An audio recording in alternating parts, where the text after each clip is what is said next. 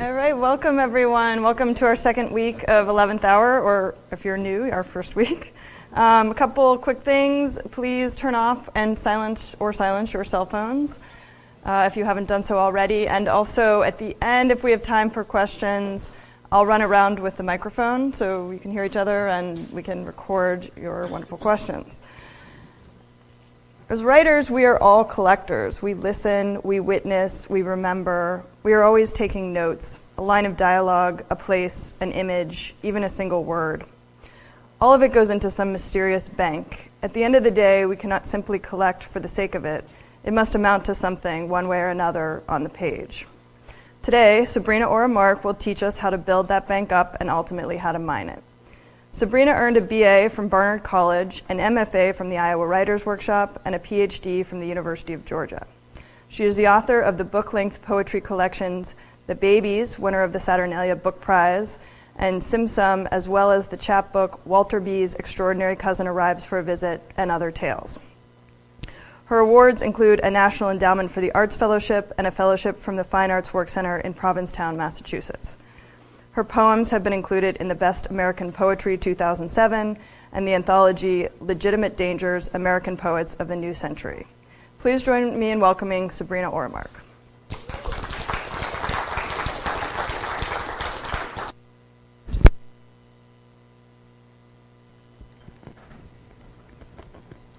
Thank you. Thank you, everybody. Um, so, welcome to my failed experiment. I'm going to start, start with that. Um, and I'm going to be sort of hiding over here behind my images, which I like to do. Um, so, uh, over the past few months, I have, like a crow, gone from poet to poet, asking them for their trash, their rust, their fading lines, lines on the verge of decomposition. In this lecture, I will present the teetering heap, the tower of compost, and ask, as writers, how do we differentiate the, drunk, the junk from the treasure? How do we choose what to keep and what to throw away? What grows out of our debris? A humming, a hymn, a nothing? I've been told if you stare into the dumpster long enough, eventually eyes are something like eyes begin to stare back. Um, so, how do we choose what lines to keep and what to throw away? I'm going to read some of the lines of um, the poets um, who I had collected. Um, some promised me their lines and never sent them. Um, some couldn't stop sending me their lines. Many, many, many ignored me completely. Um, and Ariana Reines sent me a photo of a dumpster named Liberty, which solved the whole riddle before I even began writing, but I carried on. There's the photo. One poet told me he's keeping his trash, thank you very much. A few sent me edits asking me to tweak their dreck. Some regretted saying yes. It was all very shameful. The li- lines piled up on top of each other like a big mistake. And I would look out at them out of the corner of my eye, thinking, what am I going to build out of this? And these lines really could care less about me. So I'm just going to show you the lines that I collected. Um, it might be a little bit hard to see, um, but I'll read them.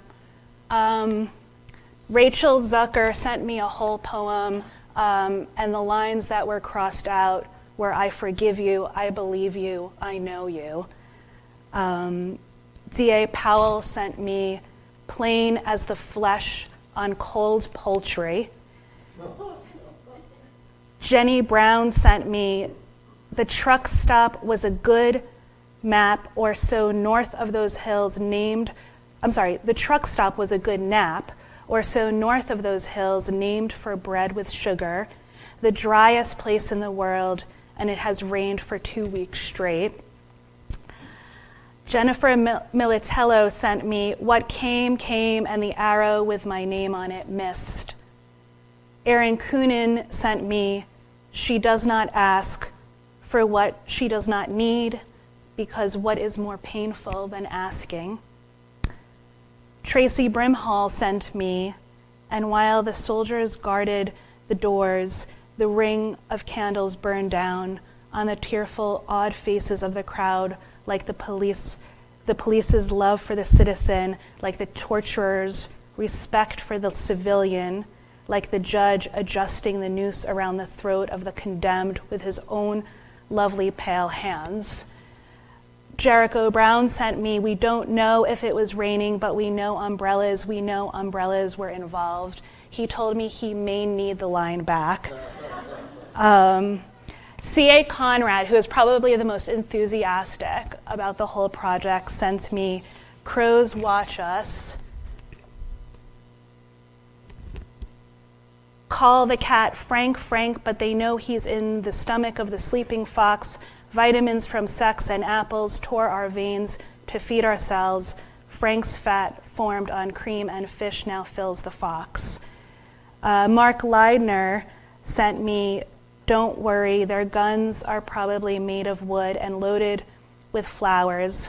Goodbye, blizzard. I was colder than you, and your winds warmed me. Robyn Schiff sent me the histidine jaw of the sandworm. Eduardo C. Corral sent me, I had no use for the things scattered around him. Far from Tucson, the moon is an animal. Nick Flynn um, sent me, I know so little, and all I know is wrong. Sometimes you pass, and then a couple of days later, he sent me, sometimes you pass a pile of feathers in a field and instinctively look, look up into the empty sky. Terrance Hayes sent me, say hello to our Tone Jeff janitor at the Y, sliding a mop of wet blue yarn where the members slop. Kirsten Kaschock sent, the stone stood in a blue frock studying the contours of the inquisit- inquisitor's face as one must. And then Ben Lerner um, sent me Let's take drugs and admire the striations in the freestanding wall of onyx door, photographed over several days in Mar- Barcelona. Let's go deeper into the suspension of our lives, wearily delivering ourselves up to the camera, be absolutely present for one another in Barcelona, drawing a finger across my gums. Let's put a premium on sheer visibility and take the funicular down to the beach. There are some really cool people eating squid we can find non judgmental anarchists willing to show us around on their mopeds, but don't look down. There's a baby on your chest, socks on its hands so it doesn't scratch itself. There is an albino pigeon demanding a role in the multi year come down awaiting us all. Barcelona, cave filling with computer music. Barcelona, in an earlier draft, I had Cyprus, and I don't know if that was a note within or a note without. Let's delay orgasm to the point of pain as part of the struggle against the pigeon. And Josh Bell, who, when I wrote to him, said, um, when I said, I have come for your trash, he said, finally, um, sent me, text me Ramon Fernandez if you know, and then another line, you're not as cold as robo mice, and then another line, not jazz, but cheerleading. Um, so that's what I got. And it seemed to me that many of the lines refer to the body and what has not happened and what was missed. And many of the lines refer, it seems, to not knowing and failure um, and an inability to, to decipher, a question not asked. Um, and many of the lines seem to refer to things off in the distance as if the thing has not yet quite come into focus. Um, so here is what I made. It's, it's, it's a failed poem. It's more a failure, but this is what I made. Um, my original intention was to use all the language completely, like to have to completely depend on the heat. But I cheated and I lied and I stole, and here we go. So you say, The moon is a stone in a blue frock, and I say, I know so little, and I say, I was colder than you, and you say, All I know is wrong. Their guns were made out of goodbye wood, you say. You say the blizzard. I say there are some really cool people here. The crow says, Let's go deeper into the wet blue yarn. The crow says, Be absolutely present for one another. But there's a baby on your chest, you say. I do not ask the arrow with your name on it for what I do not need. I do not ask the crows. What is more painful than asking? A noose for two weeks straight, you say. Sometimes you pass a pile of feathers in a field and look up at the empty sky. You had no use for the things scattered around me. The dumpster's name is Liberty. Fish now fills the fox.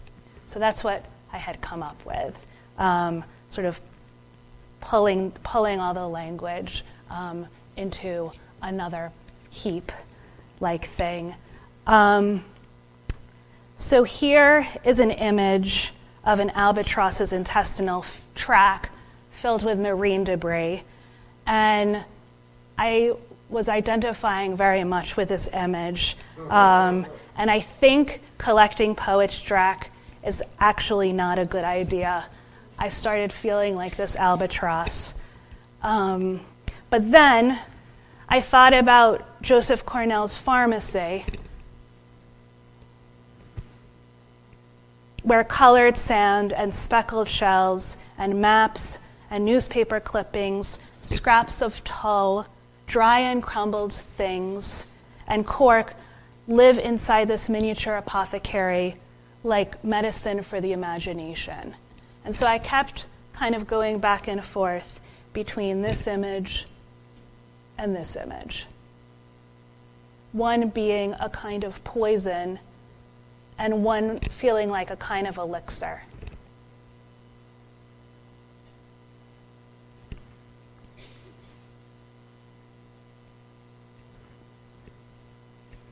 The images seem to very much be in conversation and look eerily similar to each other, even the colors. So, how do we differentiate between the flotsam and the jetsam? How do we differentiate between the poison and the elixir? Um, how do we differentiate between what drowns us as writers, like the lines that um, um, just pull us down, um, and um, and which lines, like a life raft, keep us afloat? I'm going to keep asking that question and never answering it. Um, Walter Benjamin um, talks about the poet as the, a collector and likens the poet to a kind of rag picker. And he writes Here we have a man whose job it is to gather the day's refuse in the capital. Everything that the big city has thrown away, everything it has lost, everything it has scorned, everything it has crushed underfoot, he catalogs and collects. He collates the annals of intemperance, Capharnaum of waste. He sorts things out and selects judiciously, very much like the writer. He collects like a miser guarding a treasure, refuse, refuse which will assume, refuse which will assume the shape of useful or gratifying objects between the jaws of the goddess of industry. This description, he writes, is one extended metaphor for the poetic method as Baudelaire practiced it. Ragpicker and poet both are concerned with refuse. So, how do we choose what to keep and what to throw away? William Faulkner says, Kill your darlings. I say, drag your dead darlings around with you everywhere you go and try to prop them up in everything you write and see how they do as ghosts. Nabokov writes, I have rewritten, often several times, every word I have ever published. My pencils outlast their erasers. And Gertrude Stein writes The author of all, and this is in Tender Buttons, the author of all that is in there behind the door and that is entering in the morning, explaining, darkening, and expecting, relating is all of a piece. The stove is bigger. It was of a shape that made no audience bigger. If the opening is assumed, why should there not be kneeling? And I love that. If the opening is assumed, why should there not be kneeling? Like if there's some, you know, some doorway to go through, you should crawl through. Any force which is bestowed on a floor shows rubbing. This is so nice and sweet, and yet there comes the change. There comes the time to press more air this does not mean the same as disappearance. Um, which kind of returned this, this question of this does not mean the same as disappearance for me very much returns me to the albatross, right? The thing that is like no longer in our possession actually repeal, re- appears elsewhere, but in an, a different choreography. Um, Lucie Brock-Broido in an interview with Carole Maso, talks about rescuing a sonnet from a prose poem.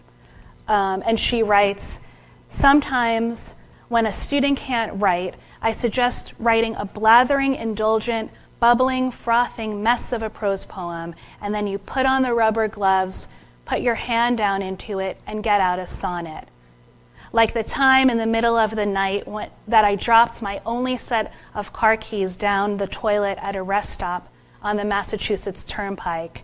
How to retrieve the glittering key, asks Carole Maso, and she says, Yes, how to retrieve. And even if you don't have rubber gloves, you've got to get the key or you're not going home.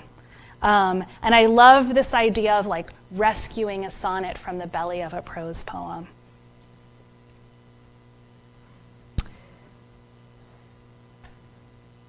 So, this is a poem from Oni Buchanan's The Mandrake Vehicles. It's a living, moving poem. This is just one section of it.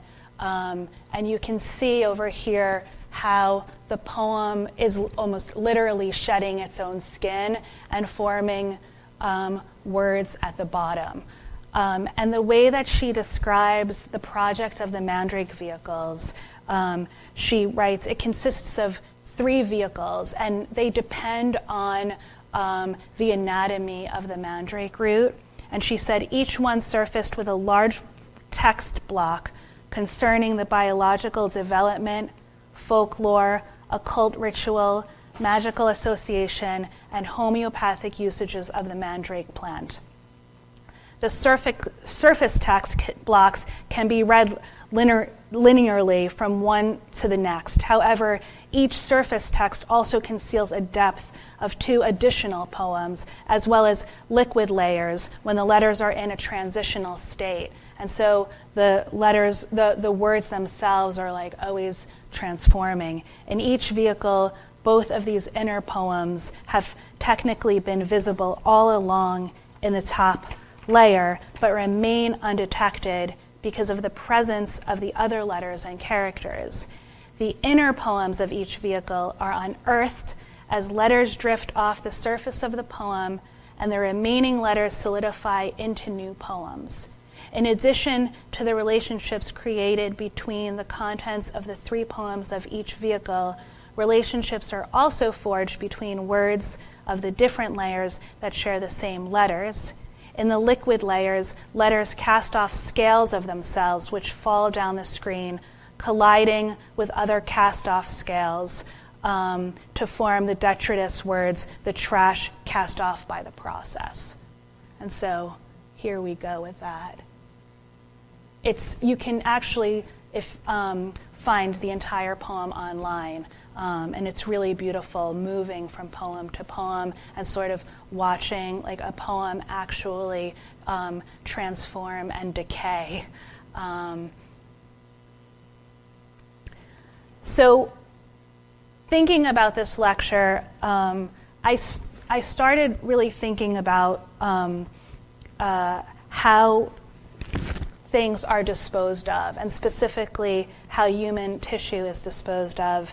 And I remember how the great poet Heather McHugh, after losing her father, um, told us two things. One, that the weight of her father's ashes was the same as his birth weight, um, and that she often, and then she wondered aloud why we were not allowed to keep the bones of our mothers and fathers. It seemed like an existential right. I often thought, you know, where would, where would we keep those bones? Um,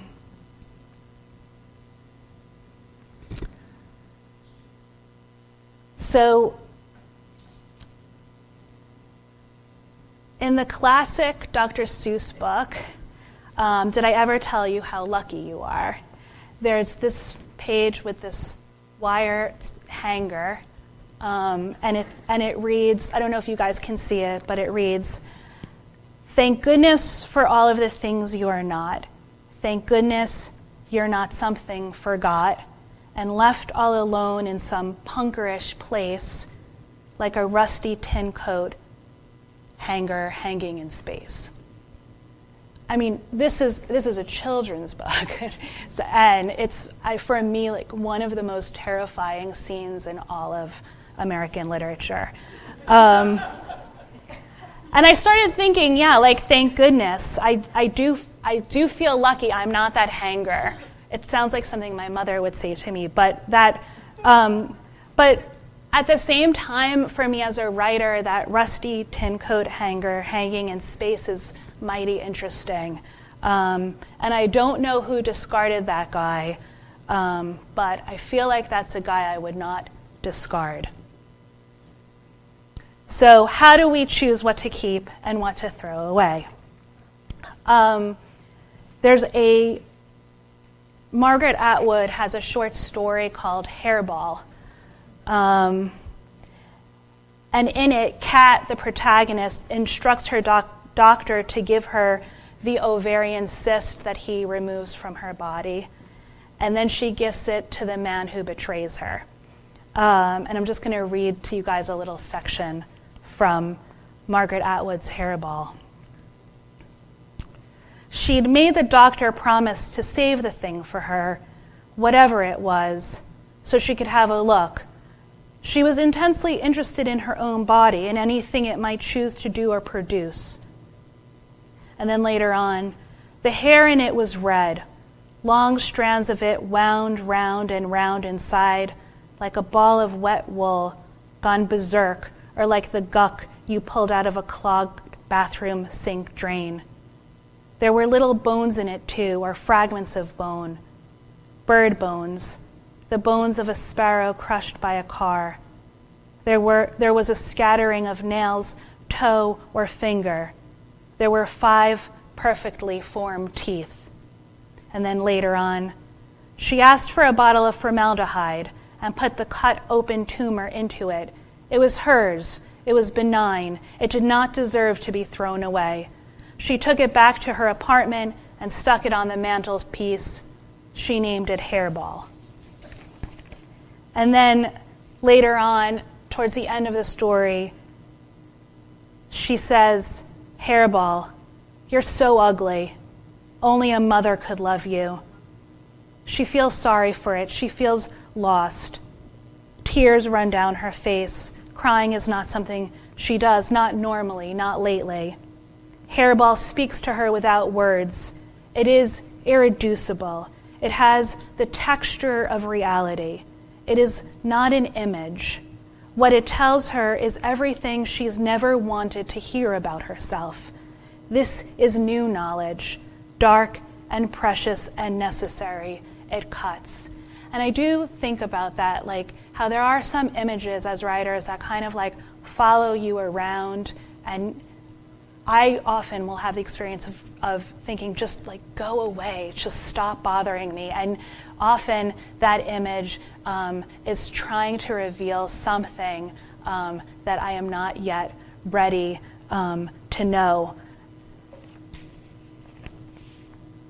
Later on in the story, ooh, let's see. Uh oh. the wrong page got thrown away. Oh, here we go. Okay.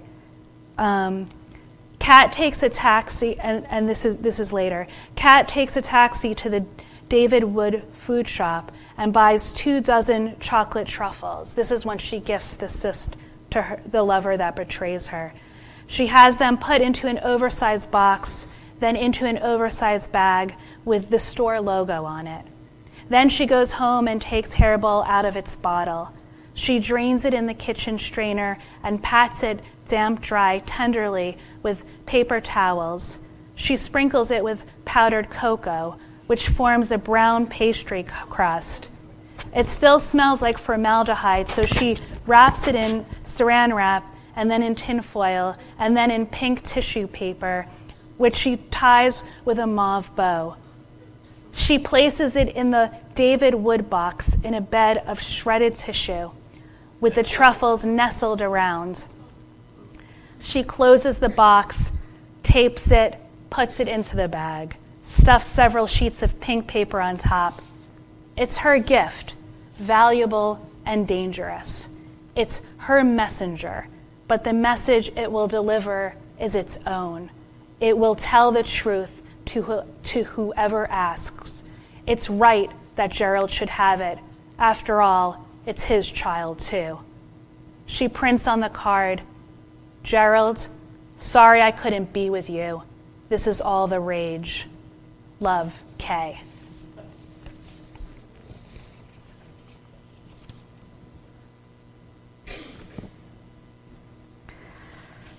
So, when my brother was five years old, he jammed his finger in a door, and his fingernail turned black and fell off, and he saved it in a tiny glass vial for 12 years.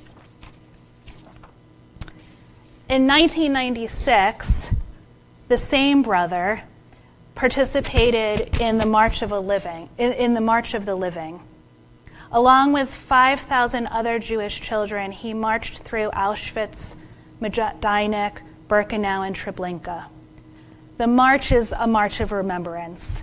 Um, the march can also be read through, through Walter Benjamin's Angel of History as one large face turned toward the past. They would like, and then this is Benjamin, they would like to stay awake in the dead and make whole what has been smashed, but they keep moving. So, a few years ago, my brother told me a story about a quiet, shy boy who he marched beside.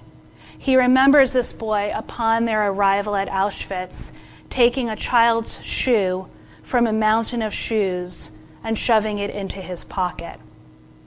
My brother remembers the boy not knowing why he had done this, as if the task of collector was thrust upon him strangely and suddenly. The boy was compelled to take something, to save something, to keep something.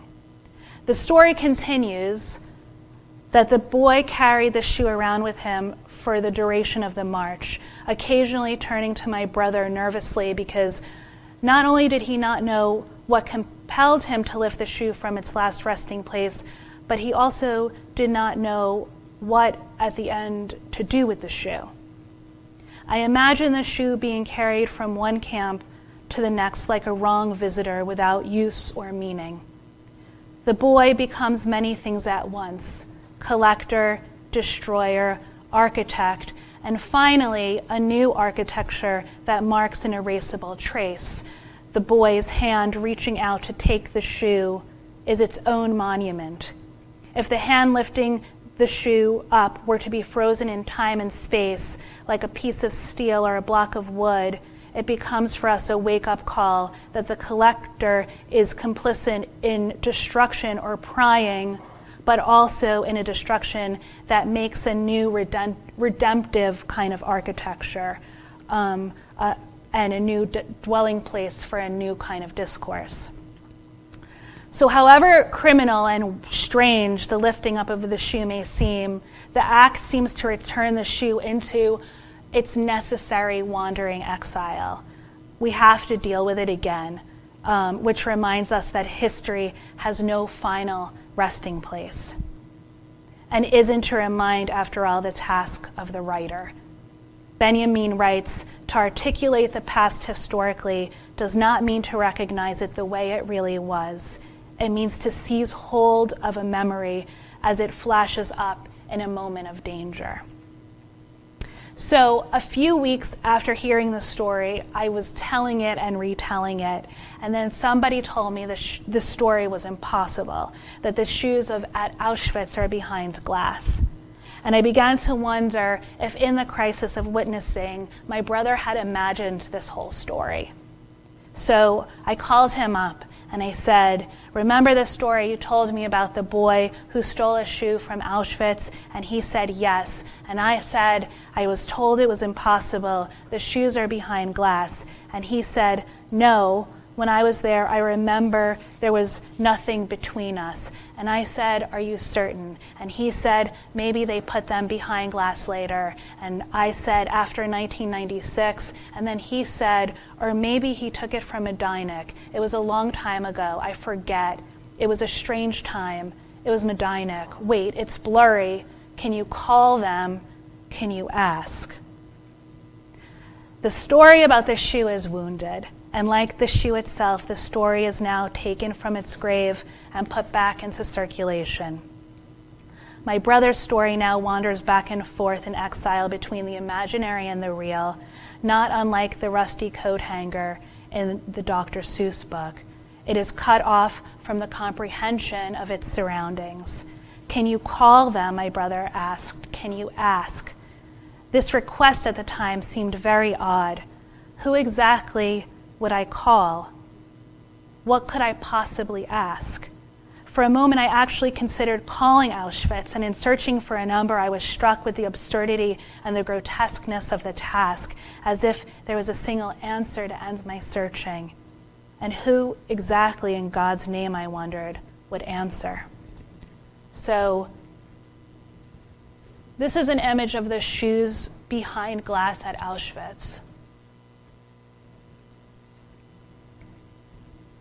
And here's a photo of the shoes at Majdanek.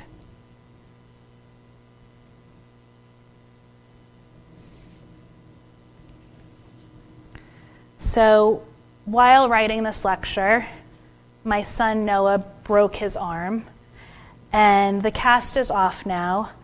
And they asked when they took the cast off if Noah wanted to keep it, um, and he said yes. And I have no idea what to do with it. My therapist suggested we fill it with candy, seal it up, and then beat it like a pinata in some sort of celebration of healing. It's fluorescent green and waterproof, and it's bent at the elbow, like a boy's arm. Not like a boy's arm, but like my boy's arm. But it's hollow now. I don't know what to do with it. It's on the dashboard of my car, and the summer sun keeps beating down on it, and it emits this sort of fine green dust. While writing this lecture, I throw out 10 year old's makeup, two outdoor chairs, the seats had caved in, a trampoline, my favorite coffee mug, which broke into pieces, and a pair of sneakers. I give away my son's crib and a changing table. He no longer needs them. Those things are in the past.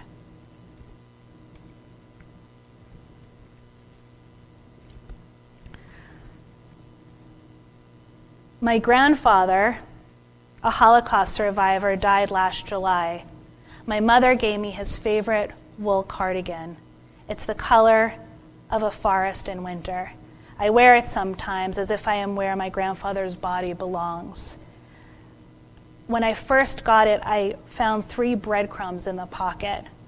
And I took the breadcrumbs and I put them in this small tin can that sits beside my bedside table.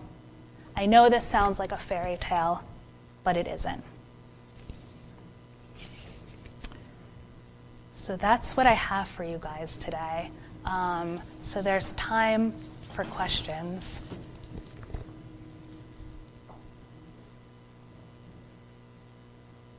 Uh, yes, could you just repeat the uh, the author and the title of that dynamic poem of the words dropping down?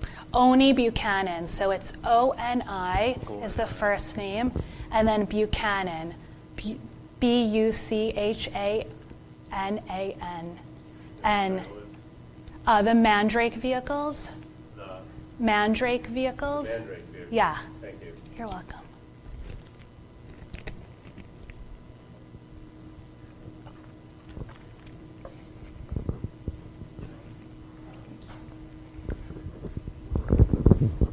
So once you collect all these uh, pieces, how do you write your own poems? Presumably, you collect your own, and then how do you make that transition from these random pieces into a complete poem? Well, I think that we're always sort of engaged um, at all times in this kind of collecting, right? Like you find an image, but then you say, I'm going to use this image or I'm not going to use this image, right? I will keep this image or I will not keep this image. And I think, um, you know, one of the things that I found in the lines that the other poets had sent me was that there was something kind of, um, I mean, there were some lines that I think were really quite beautiful, but there, they had this sort of, um, they didn't seem alive at all to me. Um, and I think sometimes like we know when our image image is actually breathing, like when it makes a kind of like humming and when it doesn't. I mean, in terms of like composition, so much you know depends on form right like you start collecting all of the pieces and then the question becomes like are you going um, are you going to get the albatross um, you know, are you, are you going to get the apothecary? And those are two different kinds of forms that we can imagine to sort of like house our writing, right? Um, so, so in so so in collecting, there's that um, the task of like what do we keep and what do we discard, but then also like what shape does it start taking, right? Like what's the body? Is it a sonnet? Is it a prose poem? Is it a novel? Um, and and I think that's for each individual writer to like always be asking themselves. Should I just apologize? I feel like I'm not.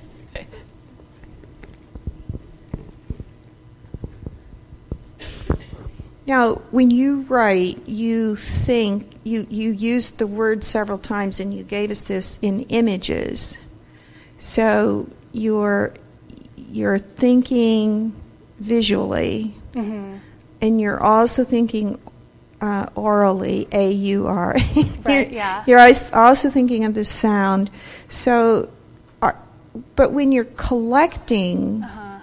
are you collecting both of are you collecting sounds? You, and then you're collecting images? Are you collecting little bits of images like that one red thing in the middle there? What is that? You know, do you just. Do you have a list of the things you collect, or are they just constantly floating around in your brain? Well, I mean, my note, my notebooks, you know, like are just filled with images and words and pieces of things and grocery lists. And you know there is a kind of um, um, I am very drawn to the collage um, you know and I think that we can kind of I think uh, Joseph Cornell's work is very much in conversation with the collage. Um, but but I think that you know the other thing to keep in mind about the image or you know how we decide what to keep and what to throw away. I keep thinking about the Margaret Atwood story, Hairball, where like the cyst begins in her own body, right? And then it becomes something that she keeps. And then it kind of like hovers through the story, like it's there on the mantelpiece in the jar with really no use at all um, for a long period of time until finally it becomes like the the the vehicle for rage to, to express rage right? But like you need the time to go by, I think, in order for the cyst to go from the body into the jar onto the mantelpiece and then become a kind of embodiment, a, gift that it is an embodiment of rage. And so, um, you know, and that's kind of like how we start imagining narrative, right? Like you hold on to that image and then you kind of follow it and you see where it will take you. And sometimes it leads you to the garbage dump, but sometimes like it leaves it it it it, it leads you to some sort of place of illumination. Which is not to say the garbage dump is not a place of illumination, but yeah. I'm pretty sure I don't have a coherent question out of this, but I've been fascinated by this and, and worrying in my mind over the, the distinction between the stuff that we find uh, in the streets, the stuff that Cornell found various places, the, the objects that are um, maybe worthless, uh, and the, the lines that poets have written and then discarded. Mm-hmm. And, and I'm finding myself uncertain as to how to sort those out. Is there a, is there a fundamental identity between the, the stuff that we find around, which I'm a big believer in, of mm-hmm. gathering, of all writers gathering stuff every day that they that was not meant to be gathered, mm-hmm. probably, and the artifacts where we're trying to make something out of language, and then we decide um, that's not interesting enough or it doesn't belong, and I don't. Right. I'm, that's as close as I can come, I think, to a to a question. Right. So, um,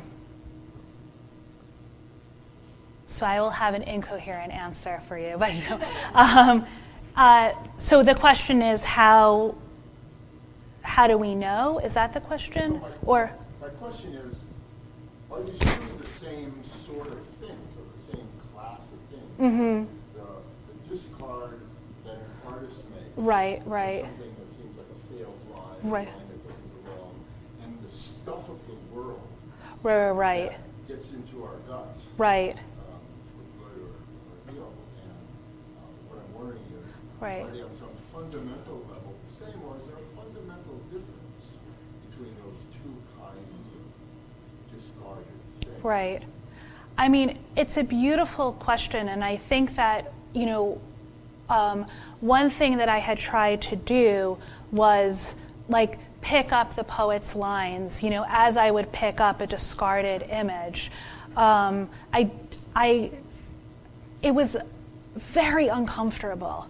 Um, I was frankly, it was, there was a lot of shame involved, I have to say. It was very bizarre because I was, you know, writing to poets who I very much admire. I mean, every single one of those poets or you know they were they were all my favorite poets. Um, and I I it was very strange to say like may I rummage through your garbage? Um, and and then for like a month I had these lines and I was like I don't want to do anything with them. You know this is just not um, this is not working. And then what happens, sort of like in its place, like instead of writing the poem out of this heap, what I started doing was I started just thinking about like all of these different images that somehow and stories that somehow um, you know rem, um, brought to mind that question of what you know what should we be keeping and what should we be throwing away? Um, and so, and then I was reminded of the story that my brother told me about the shoe, um, which like I've I've carried. I mean, talk about carrying something around with you. Like I've carried that story around with me for a very long time, and I have not known what to do with it. Like I've wanted to do something with it, but it doesn't seem to be, in certain ways, of any use at all. And so I think that um, whereas some of the poets were very, very certain that these lines were of absolutely no use, but other poets told me that they may need them later on. And then other poets were editing, like were sending me edits. So they were still thinking about it. And maybe in asking them for their debris, I kind of like return, I, what, I, the, what I was trying at least to do was to return the, the castaway line back into circulation and then see what ha- like what would happen. Um, so yeah, that's my.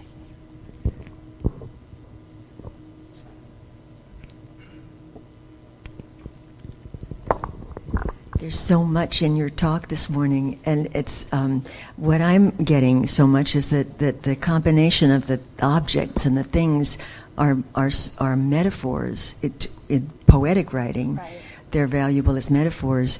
And, and uh, it's really a crossover between what we've seen is a crossover between visual art and the written word. Mm-hmm. Um, but I, and I, I, guess what I would really love to know is is how, uh, for instance, in your writing, how uh, do you ever find that you take something out of your own poems, but you use that image in another poem, or you mm-hmm. use it later, or you sometimes you, you, you, you don't kill your darling, as you say. You, you tuck it away and use it later. Mm-hmm. Yeah. Um, I remember when I was in graduate school, um, uh, our, my professor, Mark Levine, said, Oh, here's the line again. You're, you know, you guys have been. Um, uh, it's as if you've dragged the line around with you everywhere you go like it's some sort of corpse propping it up in everything you write, trying to see if it could, can it live in this piece? Can it live in that piece? So I think um, definitely, I mean, there are definitely places where, like, I will, um, I will write like an entire piece and it will just completely not work and crumble, but then you start like running in like with some as some sort of rescue attempt and being like i can grab this line this line this moment this name.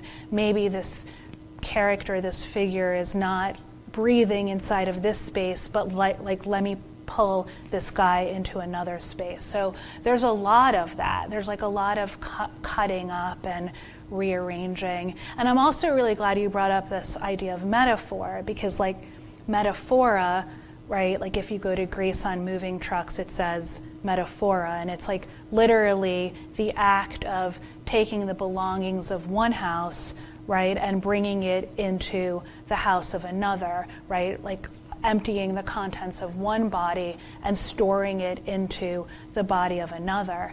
And like in many ways, you know, this sort of like the rearrangement of um, uh, um, trash or dr- junk or debris or dreck, um, you know, is in many ways in conversation with the act of metaphor, right? Like you um, pluck all these little images and moments out, or like the spool of thread that, you know, the plastic spool that's in the albatross's body did not start off in the albatross's body, right? And then you store it there um, to sort of tell a different story some other story.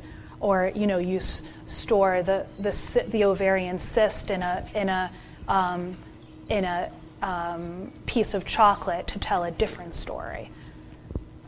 So, yeah. Yeah. Thank you. For your talk this morning. Yeah. Uh, you called your the poem uh, from the Dreck you called your own poem a failure. Yeah. Uh, but I, I, I wonder why. And is it right. a is it a failure or is it a poem of failures or is there some way to to think about that? Yeah. I you know I had a really hard time with it. I did not enjoy doing it at all. Um, I don't really think it ended up saying anything, bringing, um, I don't think it brought those lines to any better place than they had begun inside. Um, I also think that I felt like a thief, um, and there was like a, it felt like I couldn't quite move beyond plagiarism, even though like I revealed myself as do you know like I'm saying I'm doing this, but there was like very much the feeling like this isn't mine to use, even though I asked permission and I asked for it, I still kept feeling like this is not mine to use. And it must have, you know, and I'll like, I'll read a book and think like, oh, I, you know, I need to use the word bread in some, you know, I'll see the word bread and then think, oh, I need to use that word bread in something I'm writing, and I don't feel that, that doesn't feel like, you know, um, uh, an act of theft. But in doing this, and I think it was the whole process of like going in, rummaging through the trash bags, saying, Here I am, this is what I'm doing. Um, I'm just going to take these over here and write some other poem. I could never claim it as my own um, in any way. So maybe that's where I feel like it became a failure. Like it wouldn't be anything I would ever put my name on. Um, yeah. Which reveals me as a total narcissist now, but. the talk was very interesting. Um, a friend of mine in this room talked about physicality when you're writing. And I'm working on a short story that deals with a junk dealer that I grew up with as, as a kid, next door neighbor who collected all kinds of wires and glass and rags and all the rest of this, uh, what they call schmata or hilaria. I think you understand where I'm coming yes. from. And his physicality idea in writing, I think, is bridged by what I'd call, in your case, metaphysicality. Mm-hmm. You're taking the words and images that are discarded by this poet and that poet and someone else and reconstructing, or put it this way, constructing in your own mind what you think um, the worth of this junk could be mm-hmm. as a writer and as a thinker. Well, in this instance, you're probably doing the exact same thing as a sculptor does and goes to a junkyard and picks up a piece of copper and, and a lead ingot and glass and uh, some uh, silk and rope and then makes it into some kind of a collage or even an, uh, a sculpture of sorts. And people pay a lot of money for this. You'll see this junk that's reconstituted artistically in a gallery. So perhaps listening to what you were talking about, the shoe and, and the um, hairball, which. I found rather striking. This metaphysicality of what you're doing alerts, I think, all kinds of writers to the possibilities that when you are looking at your own work or you're looking at someone else's work and you see the discards, that perhaps if they're reshaped mm. and acquire new textures and new colors and new feelings, uh, you've done something really great. So I guess the bottom line is a question. When you conceived of this idea to go ahead and make this presentation and perhaps reflect on your own artwork, did you come away with something different than what you started with? Hmm. That's really fascinating. Well, I'll tell you this, and this was very it was very strange. So while I was working on this lecture, um, like five really bad things happened in a row. Um, one of them was my son broke his arm, but then there were other things that had happened. Um, and it just, and a friend of mine said to me, I know that this is, I, I'm not accusing you of doing anything wrong, but she said to me, I wonder somehow if in the process of asking for things that nobody wants to like to to assemble those things somehow is inviting a kind of and this is all very you know um, metaphysical but you know but in, in some ways is that inviting some kind of danger into your life somehow um, and it was a very, like, assembling all of this was, I thought it would be incredibly pleasurable because I love, like, as a writer, going out and sort of like finding my images and assembling them and finding a body for the images, you know, and finding some sort of narrative and characters to hold story and poetry is my favorite thing in the world, and yet the the act of sort of um, meditating on um, on shmatas, as you say, or like you know the rags, or um, like what has been like discarded by others, um, was very. It was very. It, it was just. It was very uncomfortable, and I did not expect that at all. Because I love collage, I'm so drawn to collage, and you know, I'm obsessed with the prose poem, which is a kind of like, um, you know, often, often like a kind of spinning center out of scraps. Um, for me, like I often think of that the, the box of the prose poem um, like a collage, like holding all of these scraps in place, and um, but the meditating on other people's uh, trash and trying to find like some way to talk about that um, was diffi- was very difficult. Yeah, yeah. Hi, uh, I'm reminded of thrift store shopping. Yes. Uh, like a lot of people here, and um, I know my sister. I shop at thrift stores, but my sister will say, "I'm not going to wear dead people's clothes," Right. and um, I like wearing other people's clothes because I feel like it connects me to other lives. So I'm I'm wondering, and I'm sorry I came in late. Maybe you talked about this, but do you get any pleasure from being connected to other people's lives through their words? Through through their through words. through the discarded, you know, lines. I think you said that right yeah i mean i think that going back to what i had said before like i think that um, i mean i love vintage clothes and i love you know i love um, walking around um, antique stores and junk shops and um, but there was something about the lines that ended up um, like i want to send them all back and apologize and then change my name. no. That seems to sort of, again, comes back to this presupposition of ownership.